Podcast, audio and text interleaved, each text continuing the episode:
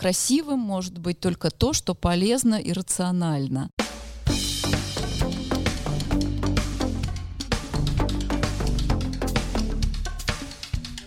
Привет! Это подкаст «Архиважно», где мы рассказываем об истории промышленной архитектуры конца XIX века. Проект реализуется при поддержке Президентского фонда культурных инициатив.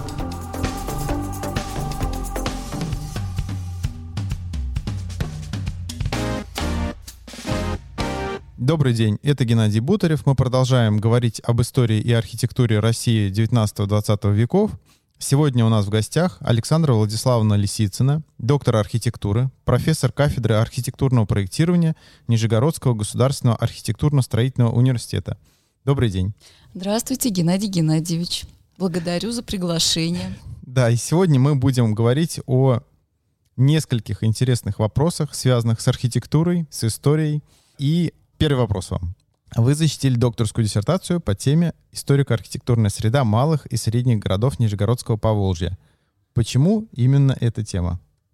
Вообще интерес отдельно к истории, отдельно к архитектуре у меня был еще с детства, а объединить эти два интереса получилось в процессе обучения в Нижегородском архитектурно-строительном университете, который тогда назывался Горьковский а, инженерно-строительный институт – там э, мне посчастливилось встретить замечательного педагога Ольгу Владимировну Арельскую.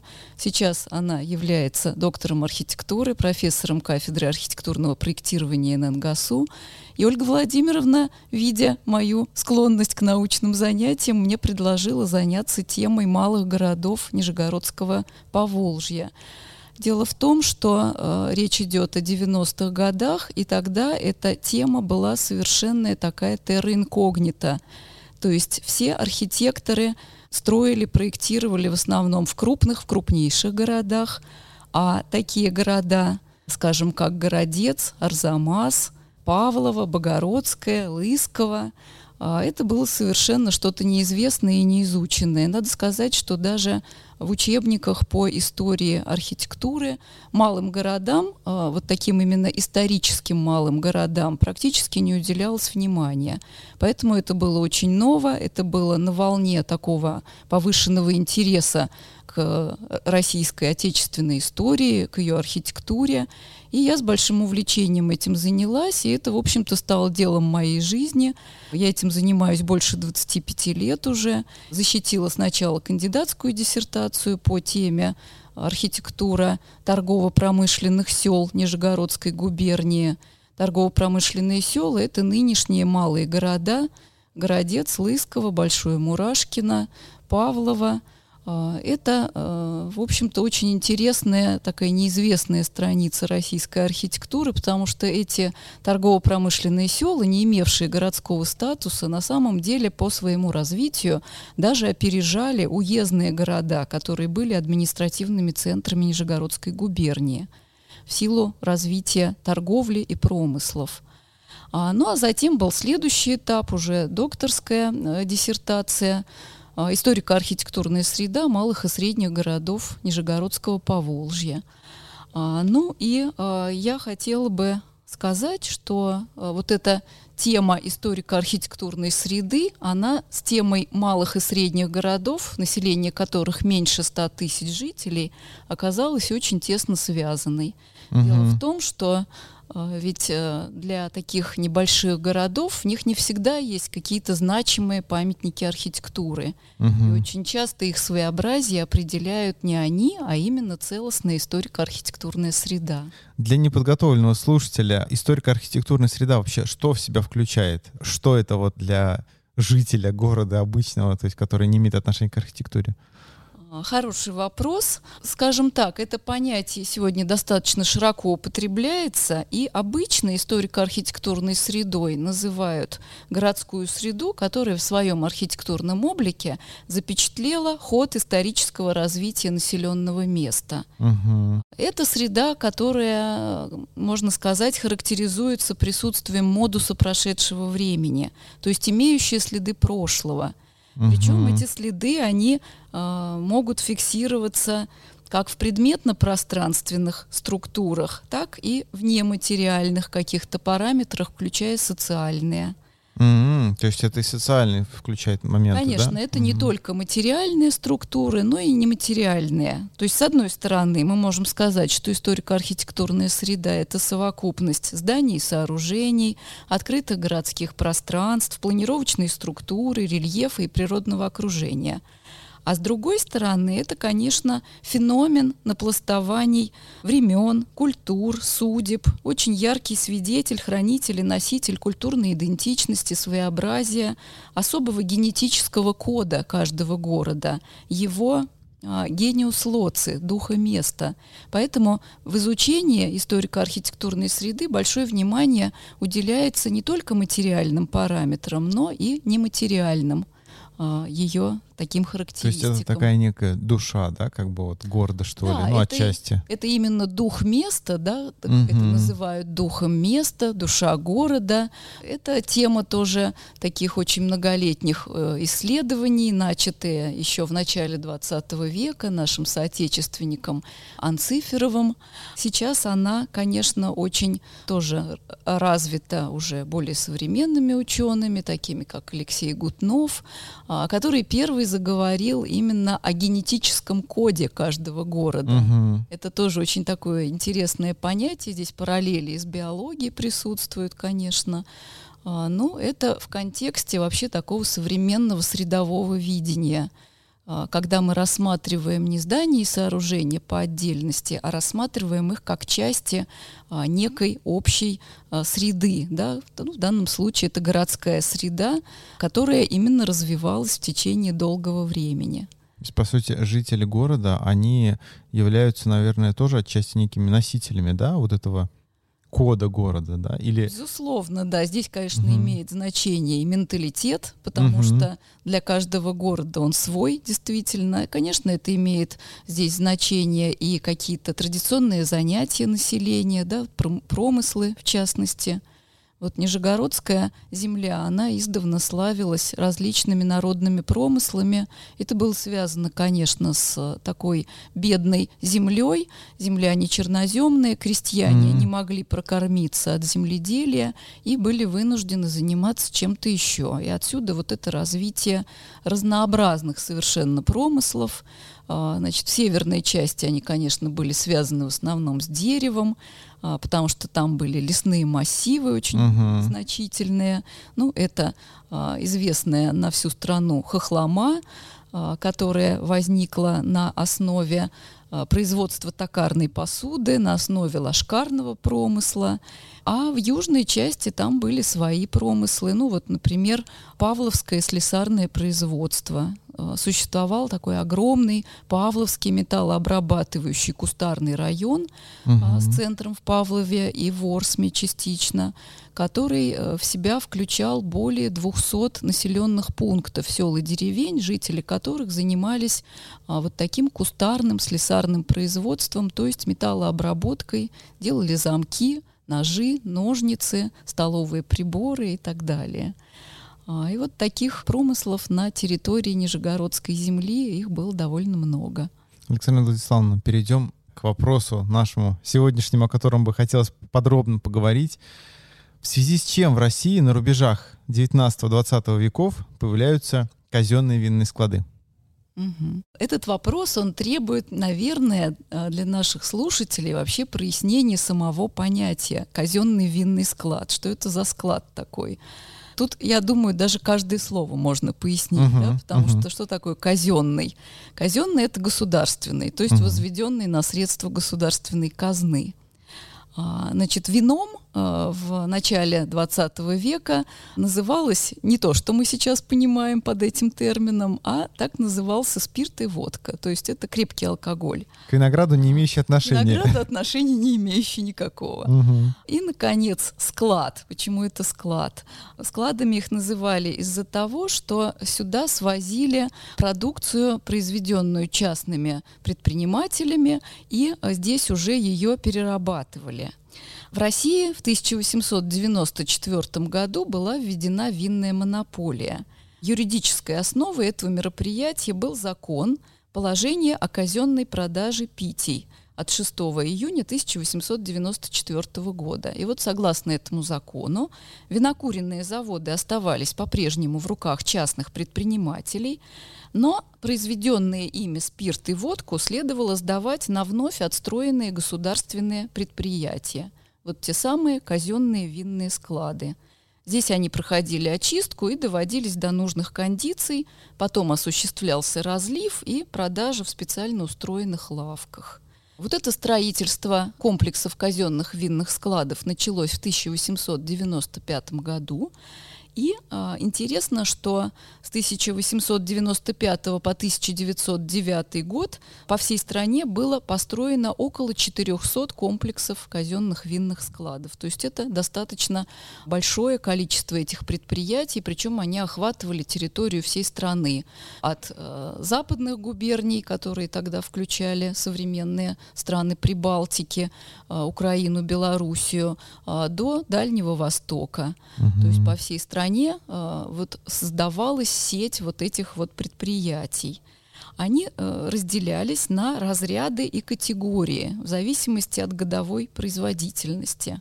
Производительность измерялась в ведрах. Одно ведро равнялось 12 литрам – и вот э, были следующие разряды. На предприятиях третьего разряда производилось до 50 тысяч ведер, угу. э, второго разряда до 100 тысяч, первого разряда до 200 тысяч ведер. И были еще внеразрядные предприятия, это предприятия третьей категории до 400 тысяч ведер, второй категории до 700 тысяч ведер и первой категории свыше 700 тысяч ведер. Гигантские производства, конечно, да, даже по текущим масштабам. Совершенно угу. гигантские производства. Но вот те, которые первой категории, они существовали, конечно, только в столичных городах, Москве и Санкт-Петербурге. Угу. А, а кто проектировал КВС? Проектированием а, занимались также централизованно. Поскольку это была вот такая государственная инициатива, государственная монополия, что при техническом комитете Департамента неокладных сборов Министерства финансов была создана особая комиссия. В задачи этой комиссии как раз входило рассмотрение проектов, смет, намеченных к строительству э, казенных винных складов. Первым председателем этой комиссии был назначен член технического комитета Иван Недошивин – Членами комиссии были приглашены гражданский инженер Владимир Лучинский и инженер-архитектор, академик архитектуры Карл Маевский. То есть это были люди, которые сами были профессионалами в области строительства и архитектуры, и вот они как раз занимались согласованием этих проектов. В распоряжении комиссии были специалисты, то есть это были гражданские инженеры, архитекторы в Петербурге. Но, по всей вероятности, специалистов всегда не хватало, и, наверное, а, можно предположить, что вот эти члены технической комиссии не только рассматривали проекты, но и сами их создавали. Участвовали, и, да, в, да, участвовали в реализации. А, в их э, создании. Угу, ну а затем вот эти проекты, которые были созданы для складов разного объема, разной производительности, они уже рассылались по российским губерниям, и здесь уже к строительству привлекались местные специалисты, архитекторы, как правило, которые э, занимали такие должности в губерниях. И э, вот, например, известно, что э, в проекте проектировании казенного винного склада в Нижнем Новгороде принимал участие гражданский инженер Владимир Максимович Лемке. Угу. Это э, известный мастер нижегородской архитектуры, который работал на рубеже 19-20 веков. А казенный винный склад в Арзамасе привязывал гражданский инженер Дмитрий Александрович Вернер. Проектированием казенного винного склада в Саранске и в Нижнем Ломове, это современная Пензенская область, э, занимался Леонид Осипович Васильев, академик архитектуры. Были ли все казенные винные склады построены по типовым проектам одинаковые по внешнему облику или были какие-то различия между ними? Ну вот поскольку э, казенные винные склады были рассчитаны на разные объемы производства, соответственно, они, конечно, имели различные физические параметры, да, и поэтому э, они были разными и по архитектуре. А, и вот здесь надо сказать, что архитектура вообще была у них довольно-таки разнообразной, хотя при этом она сохраняла общее стилевое единство мне э, повстречалась в интернете статья ученых из Донбасса Алексея Губанова и Сергея Борознова, которые провели вот такую типологическую классификацию казенных винных складов угу. и сумели выявить, по крайней мере, шесть типов складов, которые отличаются друг от друга и по размеру, и по своему внешнему виду. Здесь можно отметить разные композиции. Да? Одни из них были симметричными, их э, центр и фланги были выделены такими выступами, резолитами. Другие были, наоборот, асимметричными, имели меньший размер. То есть это все были совершенно разные по архитектуре комплексы. И э, я хотела бы подчеркнуть, что это были именно комплексы. То есть uh-huh. это были не отдельные здания, а это были такие мини-городки, которые в себя включали ну, до десятка зданий uh-huh. э, разного э, назначения да, и разного размера. Кстати, а вот э, Нижегородский комплекс, он на какой объем был рассчитан? Комплекс в Нижнем Новгороде, а, он был рассчитан на объем до 700 тысяч ведер. Это, получается, у нас ко второй категории он uh-huh, относился. Это uh-huh. не самый крупный комплекс, но все-таки достаточно большой. Это комплекс, который находится на улице Белинского, uh-huh. он есть и сейчас. Uh-huh. А, раньше это была Острожная площадь. Именно вот этот крупный комплекс вместе с Народным домом, на месте которого сейчас оперный театр, он формировал одну из сторон этой огромной, обширной тогда площади, на месте которой сейчас а, частично разбит сквер с памятником павшим а, в революции 1905 года. Угу. Получается, в два раза он больше по производительности был с лишним даже, чем в Саранске и в Нижнем Ломове. У нас 300 тысяч был, получается, такой ощутимый такой был объем по сравнению да, с нами. Да, здесь объем был больше, и сам, само здание тоже было крупнее, потому что здание в Нижнем Новгороде, оно трехэтажное, здание угу. основного производственного корпуса, в то время как в Саранске, насколько я знаю, оно двухэтажное. Да, там частично одноэтажные крылья как бы с боков, и центральная часть, она там переменная 2-3. Ну, ну, такое оно, конечно, выглядит гораздо скромнее, скажем так, и гораздо меньше по сравнению с зданием, которое находится у вас здесь в Нижнем Новгороде. Ну, я хотела еще сказать, что тут, э, несмотря даже на, э, там, скажем, более крупные или менее крупные объемы, здесь всюду была очень профессиональная архитектура uh-huh, в этих uh-huh. предприятиях, что как раз нам и говорит о том, что они выполнялись мастерами своего дела, да, ведущими, зодчими своего времени. То есть уровень был достаточно высокий. И это, в общем, конечно, определяет их ценность архитектурную и в наше время тоже. А какие здания входили в комплексы казенных винных складов? Ну вот если бы мы с вами посмотрели на генеральные планы да, угу. вот этих предприятий, то здесь э, четко выделялись основные функциональные зоны. Таких зон было три. Главной, конечно, была производственная зона. Она занимала около двух третей площади всей территории. Здесь размещался главный производственный корпус. Он в себя включал несколько отделений – спиртоприемное, котельное, машинное, фильтрационное, разливочное, моечное, упаковочное, отпускное и так далее. Кроме того, здесь было здание для цистерн – контрольный проход и приемное отделение, где, собственно, как раз и принималась продукция от частных производителей. Была бандарка, потому что в бочке тоже э, угу. упаковывалась эта продукция. Ну и также материальный склад, навесы для бочек и лошадей, да, потому что это была все-таки в основном еще конная тяга. Угу. Ну и э, еще была важная зона, вторая, это зона подготовительного производства. Здесь основным объектом являлся угольный завод, на котором заготовлялся древесный уголь, который служил для очистки спирта. Вот это тоже такая интересная особенность. И еще была отдельная территория, где размещалась жилая зона. В составе этой жилой зоны был каменный двухэтажный жилой дом для инженерно-технического персонала. Ну и, естественно, как при всех жилых домах того времени, здесь был сад, был двор, хозяйственные постройки и каменный корпус, который включал в себя ледники, поскольку холодильников угу. не было, каретник, конюшню и коровник. То есть в этих квартирах жили служащие этого казенного винного склада, и это были такие вот э, государственные квартиры, да, которые предоставлялись э, на то время, пока человек занимал эту должность. В общем, они были достаточно для своего времени хорошие, это были отдельные квартиры. И еще при некоторых складах строились казармы для рабочих. А такая практика тоже существовала. Возможно, у нас поэтому и... Но это я пока просто так предполагаю. Но, кстати, изучу этот вопрос. У нас в Саранске э, рядом с территорией казенных винных складов был построен городок Виндавского полка. То есть они прям территории mm-hmm. через забор практически. Mm-hmm. То есть, возможно, это вот тоже тот случай. Ну, может быть, здесь и была какая-то связь, да. Тут, mm-hmm. конечно, в каждом случае надо смотреть отдельно, да, потому что были особенности местные. Mm-hmm. А каково современное состояние комплексов казенных винных складов? Как сейчас они выглядят, сохранились ли где-то еще?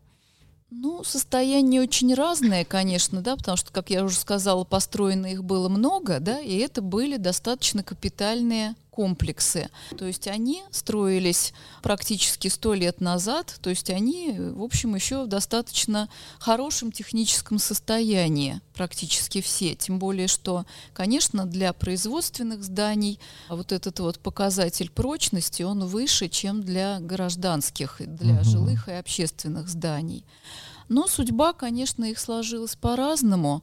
Некоторые из них используются даже по первоначальному назначению. Ну вот, скажем, казенный винный склад в Ветлуге, Нижегородской области, он до э, перестроечного времени там был э, винно, э, наверное, спиртово-ликерный завод, как-то вот так он uh-huh. назывался.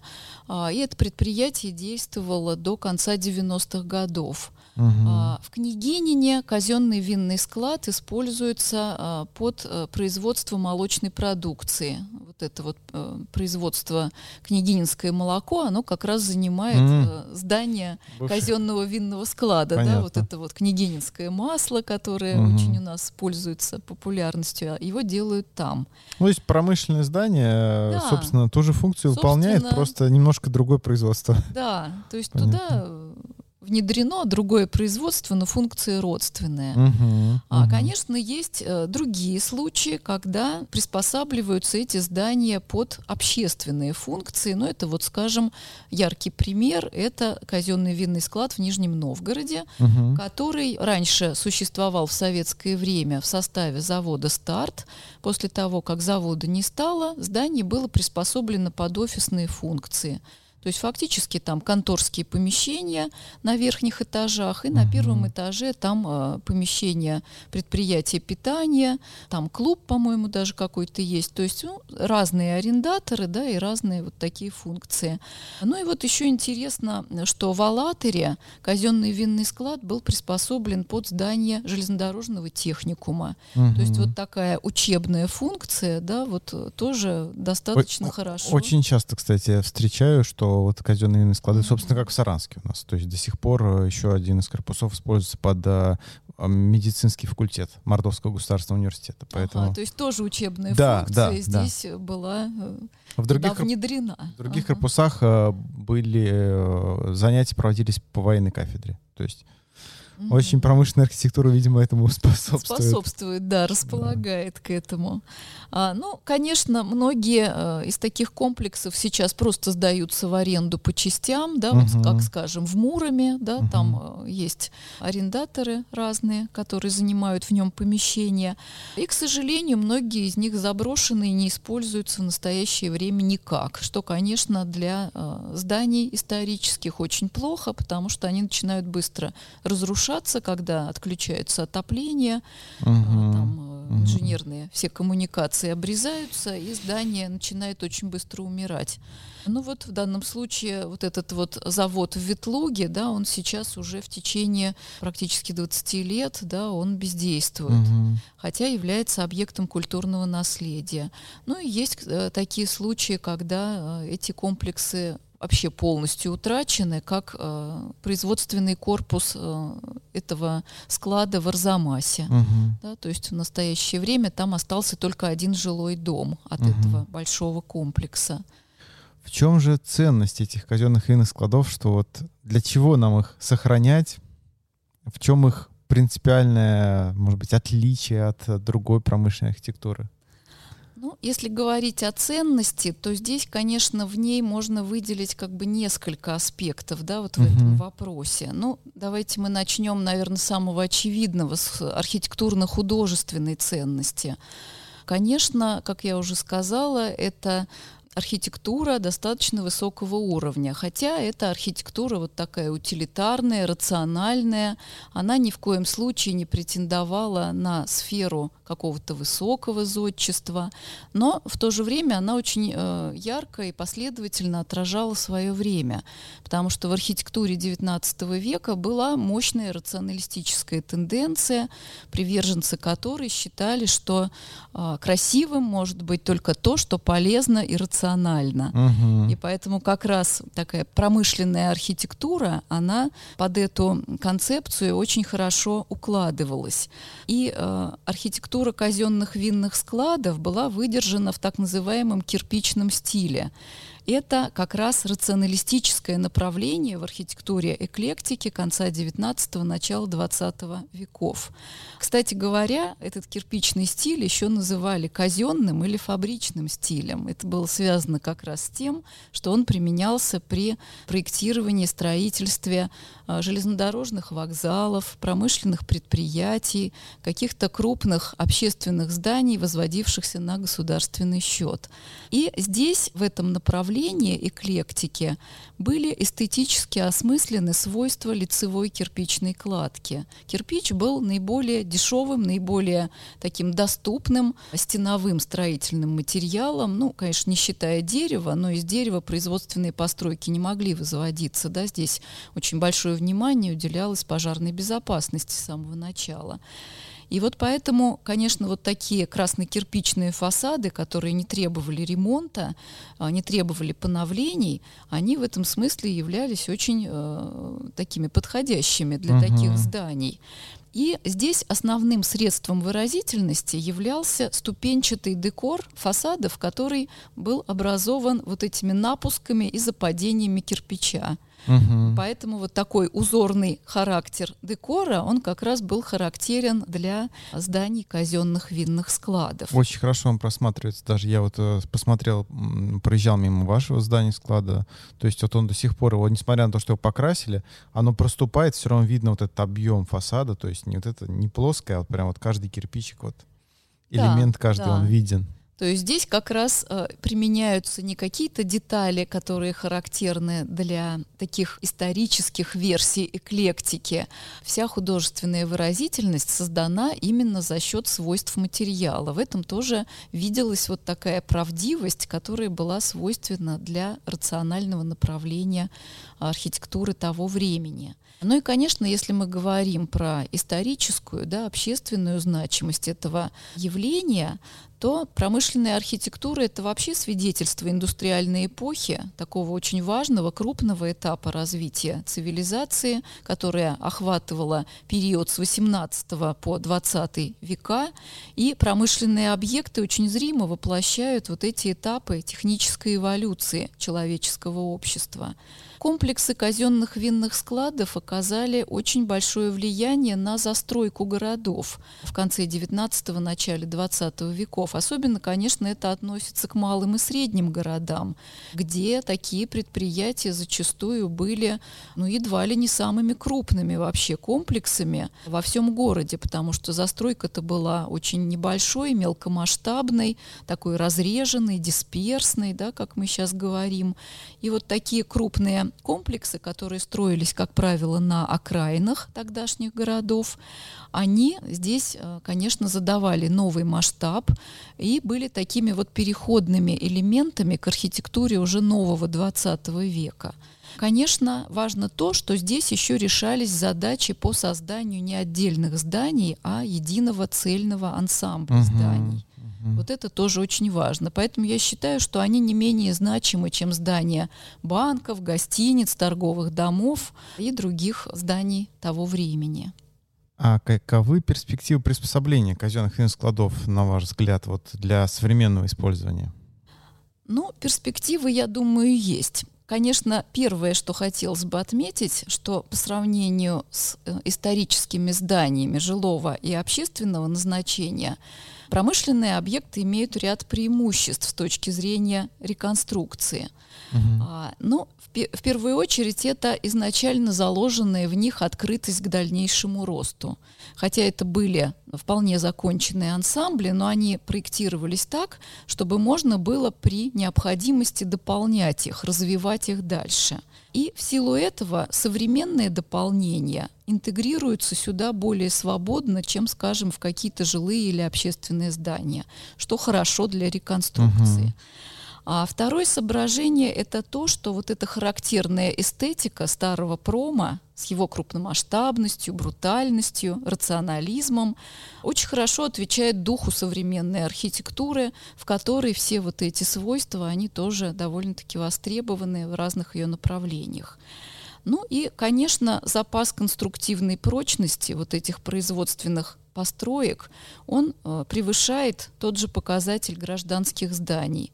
Поэтому эти здания, как правило, вполне могут вместить в себя современные функции. Мы знаем, что в странах Европы и Америки адаптация промышленных комплексов под новые актуальные функции началась еще в 70-е годы прошлого века. В России этот процесс активизировался, ну, наверное, в 2000-е годы все-таки. И э, мы знаем, что в Москве очень многие промышленные предприятия были реконструированы. Центр современного искусства «Винзавод», Центр дизайна «Артплей», бизнес-квартал «Арма», дизайн-завод «Флакон» — это все примеры а, вполне успешно действующих креативных кластеров на основе бывших промышленных предприятий. В Санкт-Петербурге а, очень интересный пример — это музей «Мир воды» Санкт-Петербурга, который был создан городским водоканалом в здании главной городской водонапорной станции. А, замечательный музей, который показывает непростые задачи, потому как многомиллионный город город обеспечить водой, всю историю развития водоканала. И находится он вот в таком здании. Это такая красно-кирпичная водонапорная башня, является там доминирующей. И к ней пристроена стеклянная башня, уже современная стеклянная вертикаль, в которой находятся лифты и лестницы. Это очень красиво. А, но еще могу сказать э, несколько слов о том, что делается на нашей кафедре. А, у нас эта тема приспособления промышленных предприятий под современное использование вызывает у студентов всегда неизменный интерес. И вот в частности э, насчет э, казенных винных складов, вот под моим руководством было выполнено несколько дипломных проектов выпускных квалификационных работ бакалавра, в частности работы Дианы Любим, Немцевой по приспособлению а, склада в Ветлуге под пульмонологический санаторий. Другая студентка Александра Карасева на следующий год выполнила приспособление этого комплекса под дом престарелых. Угу. Ангелина Канцерова предложила приспособить казенный винный склад в Муроме под школу-интернат для одаренных детей. И вот сейчас мы уже перешли на уровень магистратуры, и вот с Александрой Реймовой мы разрабатываем а, приспособление комплекса склада в Муроме под а, Центр социальной реабилитации. Так что, в общем, здесь достаточно широкий вот такой спектр возможностей, угу. которые могут быть здесь задействованы. Вопрос по поводу вот этого как раз. А вы упомянули вот эту водонапорную башню с пристройкой, да, стеклянной. Как вы относитесь вот э, к таким решениям? Не портит ли это историческую архитектуру, вот такие какие-то элементы новые, на ваш взгляд, или как? Или они, может быть, наоборот, сейчас ее дополняют? Ну, конечно, здесь а, все это является таким э, нельзя, нельзя ответить на этот вопрос однозначно. Угу. Вот да, что нет, я хочу нельзя. сказать. Угу. Это зависит от ситуации, безусловно. Угу. А, но а, вот, коль уж мы говорим о промышленных предприятиях, а, то, как правило, вот именно в них вот эти современные пристройки, они выглядят более органично, чем, скажем, если бы речь шла там о каком-нибудь жилом доме, об усадьбе там эпохи классицизма угу. а, или а, там об общественном здании. А, дело в том, что вот а, такая характерная эстетика промышленных зданий XIX века, она действительно была устремлена в будущее, потому что мы видим, что она достаточно хорошо выдерживает вот это сопоставление уже с современной архитектурой. И вот эти контрасты, они как раз являются такими а, художественными средствами подчеркнуть а, красоту вот этих вот старинных краснокирпичных построек за счет внедрения каких-то новационных, а, может быть, объемов рядом, скажем, из стекла, из стали, угу. а, с применением белых, серых цветов, которые на фоне вот этого а, такого благородного, уже состаренного красного кирпича выглядят тоже очень эффектно. Поэтому мне кажется, что вот от такого соседа соседство выигрывает и то, и другое. Ну, конечно, я повторю, что это не рецепт э, для всех, потому не что да. не универсальный совершенно, угу. потому что бывают разные ситуации, когда, конечно, можно и нарушить уже сложившуюся композицию и испортить ее. И мы переходим как раз к следующему вопросу, который связан вот с этой темой. Какова законодательная основа сохранения и современного использования э, историко-архитектурной среды в России? Как с точки зрения закона в нашей стране основным законом, основным документом, который регламентирует э, все отношения в сфере охраны культурного наследия, является Федеральный закон об объектах культурного наследия, памятниках истории и культуры народов Российской Федерации. Это так называемый закон 73 ФЗ, который был принят в 2002 году. И вот в соответствии с этим законом существует три вида объектов культурного наследия. Это памятники, ансамбли и достопримечательные места. Ну, соответственно, вид памятники распространяется на отдельные здания, ансамбли — это комплексы зданий, и достопримечательные места — это уже более крупные территориальные объекты, которые, например, могут в себя включать исторический центр города или какое-нибудь э, старинное село или место, там, скажем, религиозного какого-то поклонения, да, там священная роща, да, или что-то угу. еще. Это э, три основных вида объектов культурного наследия, которые призваны охватить все их многообразие, потому что ведь вот эти объекты, которые требуют сохранения, они действительно очень разные. И кроме того, в законе еще есть э, отдельная глава, которая называется «Исторические поселения». Вот этот вид охраны, на мой взгляд, он является наиболее перспективным именно с точки зрения охраны историко-архитектурной среды как вот такого целостного комплексного явления – Историческое поселение – это территория в строго определенных границах, на которой находятся другие объекты культурного наследия. И, э, соответственно, поскольку границы этой территории, они строго юридически закреплены с географическими координатами, то э, можно для этой территории прописать режимы использования.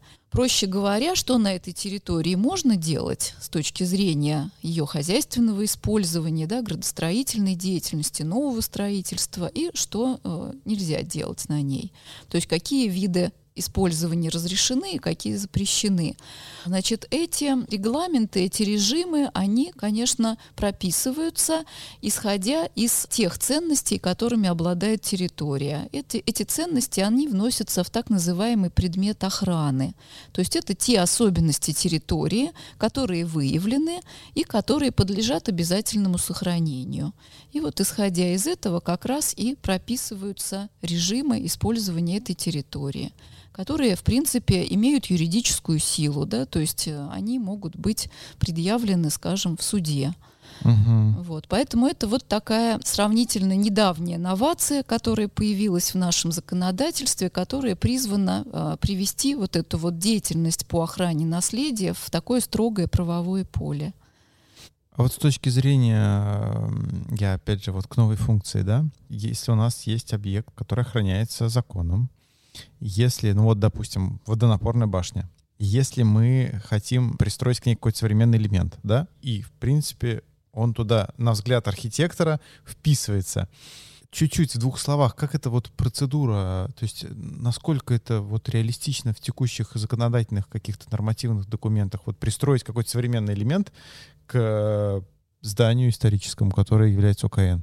Вопрос очень э, правильный и очень сложный, потому что здесь, конечно, есть вот такая вилка.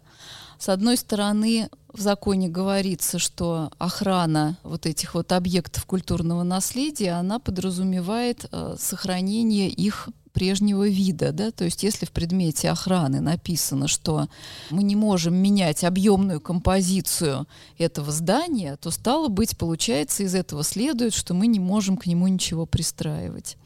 С другой стороны, не менее важным является то, чтобы здание жило, да, чтобы угу, оно да. э, не разрушалось, потому что, допустим, даже для того, чтобы функционировал вот этот музей воды в Санкт-Петербурге, о котором я сказала, было совершенно необходимо пристроить к нему вот эту стеклянную башню для того, чтобы обеспечить эвакуацию людей при помощи еще одной лестничной клетки и э, обеспечить Хотя бы нормы безопасности. Да, нормы безопасности да. и нормы комфорта современного. Угу.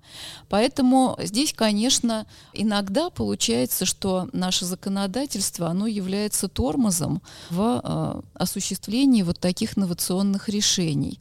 Поэтому здесь уже э, как бы все зависит от того, каким образом прописан вот этот предмет охраны. То есть что угу. можно делать с объектом и что нельзя с ним делать. Поэтому вот э, здесь э, такая очень большая ответственность лежит на специалистах, которые вот этим занимаются. Угу. А как вообще делается заключение об истории культурной ценности объекта? И на основании чего принимается решение, принять его вообще на госохрану или не принимать? Я хочу сказать, что вообще вот эти работы по выявлению э, любых объектов, которые обладают признаками объектов культурного наследия, вот так они называются, они могут осуществляться. Обычно они осуществляются региональными органами охраны наследия. Да, такие угу. органы у нас существуют в каждом из наших регионов. И, кроме того, такие работы могут осуществляться вообще любым гражданином Российской Федерации, то есть и физическими лицами, и юридическими лицами самостоятельно. То есть если скажем, вы или я видите какой-то ценный с нашей точки зрения объект, а, которого нет в едином государственном реестре ОКН, то мы имеем право направить в региональный орган охраны ОКН заявление о включении этого объекта в особый перечень выявленных объектов культурного наследия. Значит, наше заявление обязаны рассмотреть в течение месяца, и на основании заявления орган охраны проводит проводит работу по установлению историко-культурной ценности объекта. Для этого он привлекает соответствующих специалистов, историков, архитекторов, искусствоведов, и они уже на основании методов экспертной оценки принимают решение либо о включении объекта в перечень выявленных ОКН, либо в отказе о включении в данный перечень. И если решение положительное, то объект уже считается выявленным и подлежит государственной охране. То есть с, того момента, когда такое решение принято, его уже нельзя снести, нельзя его разрушать, да, то есть он уже находится на государственной охране, пусть и в таком пока предварительном виде, да, вот этот имеет имеет статус выявленного объекта. В этом списке он находится до принятия решения о включении в его в единый государственный реестр ОКН, либо об отказе во включении в данный реестр. Очень часто при каких-то реальных угрозах историческим зданиям активисты пользуются вот этой мерой, добиваются включения объекта в список выявленных ОКН. То есть это его в какой-то мере защищает вот от немедленных, там, скажем, посягательств на его целостность а, и на его существование. На кого ложится бремя, например, восстановления? То есть вот мы, было здание, выявили его как охраняемый объект. После этого кто должен его содержать и восстанавливать, чтобы вот именно он в этом виде был и не разрушался? Ну, снова же зависит от того, в чьей собственности он Мгм. находится, да, потому что памятники у нас по закону 73 ФЗ могут быть и в государственной, федеральной, и в региональной, муниципальной, и в частной собственности. Мгм. Поэтому здесь все зависит от конкретной ситуации. Понятно. То есть в любом случае собственник, он несет прямую ответственность э, э, за состояние Да, здания. безусловно. Заключается договор Мгм. с собственником, по которому, ну, во-первых, он уведомляется, да, что в его собственности объект культурного наследия, и а, там а, определяется ряд мер по содержанию этого объекта, ну, права и обязанности, да, условно В говоря. общем, на государство спихнуть не получится у собственника вот эту всю да, историю. это не получится. И еще один уточняющий вопрос. Например, человек заполучил в собственность здание, которое не являлось выявленным объектом.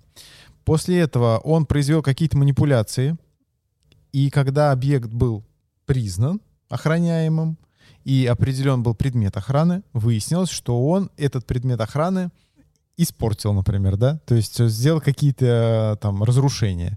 В данном случае он несет какую-то ответственность или это если только уже был объект охраняемым, он несет ответственность? Здесь, э, скорее всего, если э, он совершил эти действия, когда этот статус уже был установлен, тогда он, э, наверное, может нести ответственность. В противном случае, я думаю, что нет. Мгм. Ну, здесь я не очень э, компетентна, Мгм. да, это вот уже Юридическая скорее плоскость. такая юридическая плоскость. Мгм. Вот. Но мы знаем, что, к сожалению, у нас очень а, нередки случаи вот такой порчи Мгм, объектов да. культурного наследия, там намеренной или не намеренной по незнанию. Поэтому мы-то, конечно, свои задачи видим в том, чтобы все-таки, ну, в каком-то вот воспитании, да, Мгм. повышении культурного уровня наших потребителей, чтобы они понимали, э, что можно делать, что нельзя, что красиво, что некрасиво.